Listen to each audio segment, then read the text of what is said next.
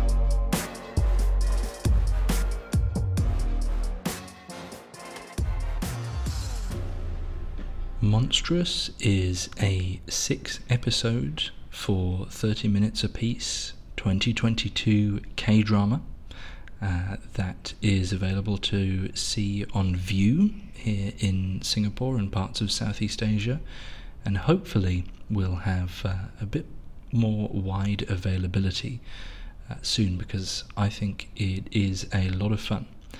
You're through it in about three hours and change uh, it's very brief compared to uh, many of the, the TV series out there, um, but it certainly makes mo- uh, the most of that time and uh, has a, a, lot of really interesting folklore horror uh, and uh, family drama and themes around grief um, and personal loss.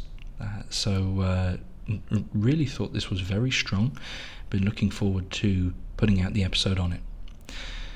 You've got also uh, a couple of good leads here in the cast. Um, so, firstly, Koo Kyo Hwan, um, who was uh, the v- very funny um, kind of uh, comic relief and sidekick in DP, um, alongside Jung Hae In.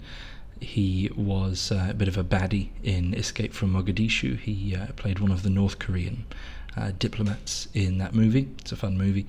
He turned up in an episode of Attorney Woo, uh, in an episode that I thought was uh, actually ill conceived, one of the less uh, brilliant episodes of that show. Um, he was in Peninsula, again playing a bit of a baddie, and he was in Kingdom Ashin of the North. Um, here he plays Chung Kyun. He's uh, the the main guy. He's the male lead, and uh, he's an archaeologist who studies weird uh, and supernatural phenomena uh, that are going on. He has uh, a YouTube channel and he's uh, trying to get interviews with various people. Um, basically, he's um, uh, he, he, wants to be a bit of a, a ghost hunter, um, but uh, he's also the ex-husband of our other character, Lee Sujin, uh, played by Shin Hyun Been.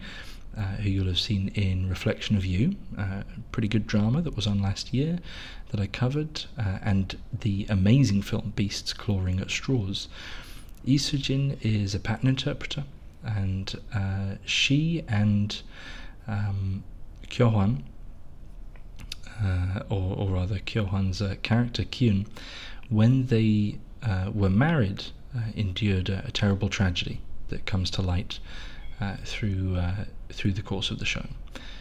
The series uh, streamed on April 29th uh, this year on TVING. Um, like I say, hopefully going to be making its way around some of the streaming services soon. And it was written by Yeon Sang Ho, he of Train to Busan, Hellbound, and uh, he has uh, appeared as a writer on other projects, recently on The Cursed and on The Cursed Dead Man's Prey which was the film version. The film I thought was pretty okay, a, a good, uh, fun action horror film. The Cursed uh, drama I uh, could not get through. I, I, didn't like the the pacing and the characters really very much, and I, I still found several of the characters quite weak in the film. So I was a bit um, Uh, I was a bit cautious about this, but I think this is much, much better. Um, this is uh, much more typical of what you'd expect from Yeon Sang Ho. Uh, it also has much more personal themes than he usually um, he usually approaches. So I think uh, it, if you've enjoyed his stuff, it, it's another recommendation. He's dabbling in uh, horror and, uh, and, and the kind of the thriller genre as usual, uh, but more on the folklore side, which perhaps we haven't seen uh, as much from him as he's usually into zombies and then Hellbound uh, was more of a kind of an apocalyptic um, angels and demons type story. This K drama was invited to Cannes. Uh, they showed some of the episodes there. I think that's a really interesting pattern that uh, we're seeing um, with some Korean TV series uh, being shown at festivals. The, the, quality of them is so high, so uh, why not? And uh, I'm not sure if it happens with other kind of prestige TV, um, but it's a pretty good idea. Um, get uh, yeah, get some some more exposure for them. So, first things first, this K drama is good and short, and I really appreciated that. I'm I'm happy that there's lots of shows out there that have hour long episodes, 70 minute episodes, and there's you know 16 to 20 of those episodes, and there's masses of it. Um, but being able to uh, sit down with this while uh, my kid was having a nap and, and be halfway through the entire series, um, for someone who's kind of time poor, uh, that was really fantastic. And uh, if you also find that you don't have a lot of time to cram in um, quite so much telly, then uh, th- this is a good one. If you if you can locate this on streaming services, you can get through the whole story and um, and be happy with yourself that you've you've seen the narrative, um, and it does wrap up at the end. It, it doesn't do the, you know, increasingly the Netflix thing of um, ending on a, a cliffhanger. Uh, so I I think that really works in its favour and uh, it almost could have been. Uh, you know, they, they could have put it out as a movie, and I think it would have been a hit uh, if it was a movie, actually. Um, but uh, it's uh, it's come out as a streaming series. It's set in Jinyang County. An old statue is uncovered, um, basically that drives people crazy if they look into its eyes, but it doesn't turn them into zombies. They just become consumed by their worst memories and this gives you this uh, very brief six episode horror thriller. Uh, it's really fast paced all the way through. It's crammed with interesting characters. Um, you've got some Romero style satirical beats that you expect from Yeon Sang Ho. And the first thing that I really liked about this as a, a twist was in real life, I say in real life, if this happened, how our knowledge of infection movies would work against us. So these people who are crazed they're not actually infected. They're not like dead and, and risen again or taken over by some parasite. They can come back. So every act of violence against them uh, is still against a human being. So last year, uh, Happiness, uh, a zombie K drama, explored this to uh, really powerful effect um, with people who. Uh, were infected by this virus but still self aware, still remembered themselves, and uh, didn't want to be doing these these acts of you know cannibalistic violence. And uh, this again is is kind of from the other uh, perspective. It's it's like if you've spent your life watching all these zombie movies, and suddenly you see uh, what you, you, know what looks like that happening around you. You start hitting people with baseball bats and killing them and caving their heads in. Um, you might be doing completely the wrong thing. You might just be killing some innocent people uh, who are momentarily um, you know beside themselves. So that was a pretty good um, a pretty good uh, twist. Uh, it has amazing set pieces that kick off pretty quickly. So you've got this big fracas that's going on outside the sort of community centre where a lot of the survivors um, board themselves up. It's got lots of different horror references um, that they, they kind of chuck in. Um, and uh, yeah, just just looks really really amazing with uh, this kind of smoke and fog uh, getting thicker and thicker outside as the as the town um, descends into chaos. Um, one of the, the big themes that emerges is how quickly the most violent and brutal can assume command in this situation. So you've got everyone locked inside this community centre. Um, they put the bully in charge. Um, this is a, a, bully who constantly beats one of the um, the young lads uh, in the story, um, and uh, he's put in charge even by the governor, uh, who's also scared of him. And it kind of shows how, as, as soon as you allow uh, the brutal among us to take control, um, because they're positing a solution to a threat from one place. Like uh, this bully is saying, "I know we have to fight these these people off. We have to get rid of them. You've seen it on these movies. Um, we have to kill them, hit them in the head." Um, and then when he's in charge, he starts, uh, you know, kicking uh, these other lads and um, uh, and hurting other people. So you know, much like um, if you put the violent in charge, uh, the militarized, they only then use that authority to, to hurt the innocent as well. It's on the nose, but it's it's really good. Um, the governor is a, a, particularly weak character. It, it's kind of uh, Yeon's usual attitude um, towards the elected. I, I feel um, he has you know not much a, a not a lot of time uh, for weak leaders, um, and overall it's a, a really tight narrative.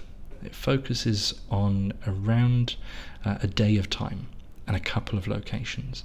Um, things are happening very, very quickly. Uh, it doesn't really settle into um, any kind of, you know, like Sweet Home when they're all um, trapped in that building and they, they had to explore it, or Happiness when likewise they're they're in lockdown.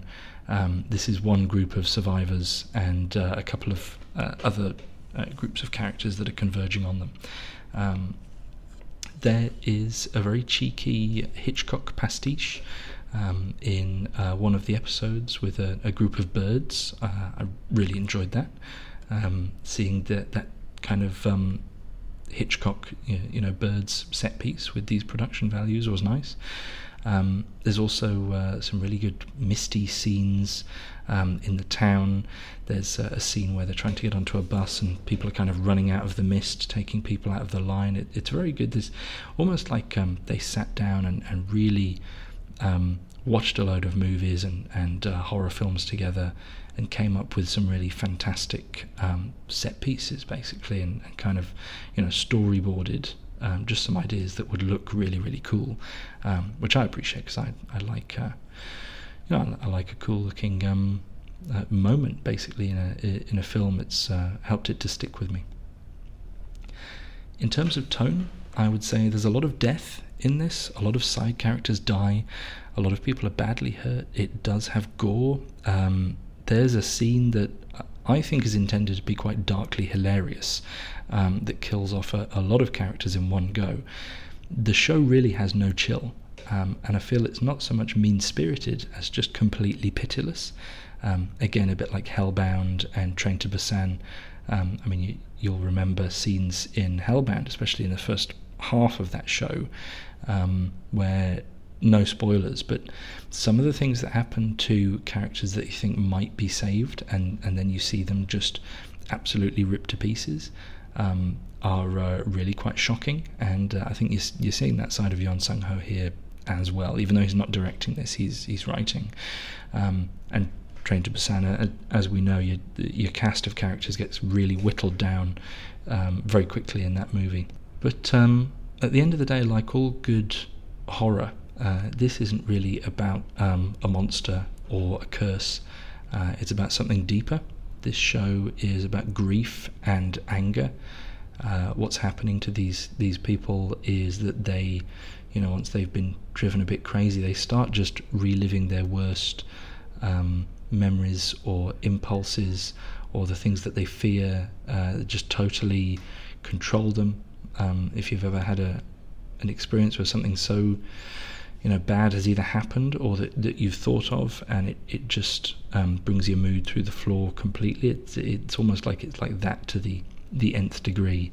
Um, and it's kind of how it's about how grief and anger can overwhelm you and uh, that connects to what has happened to your your two characters.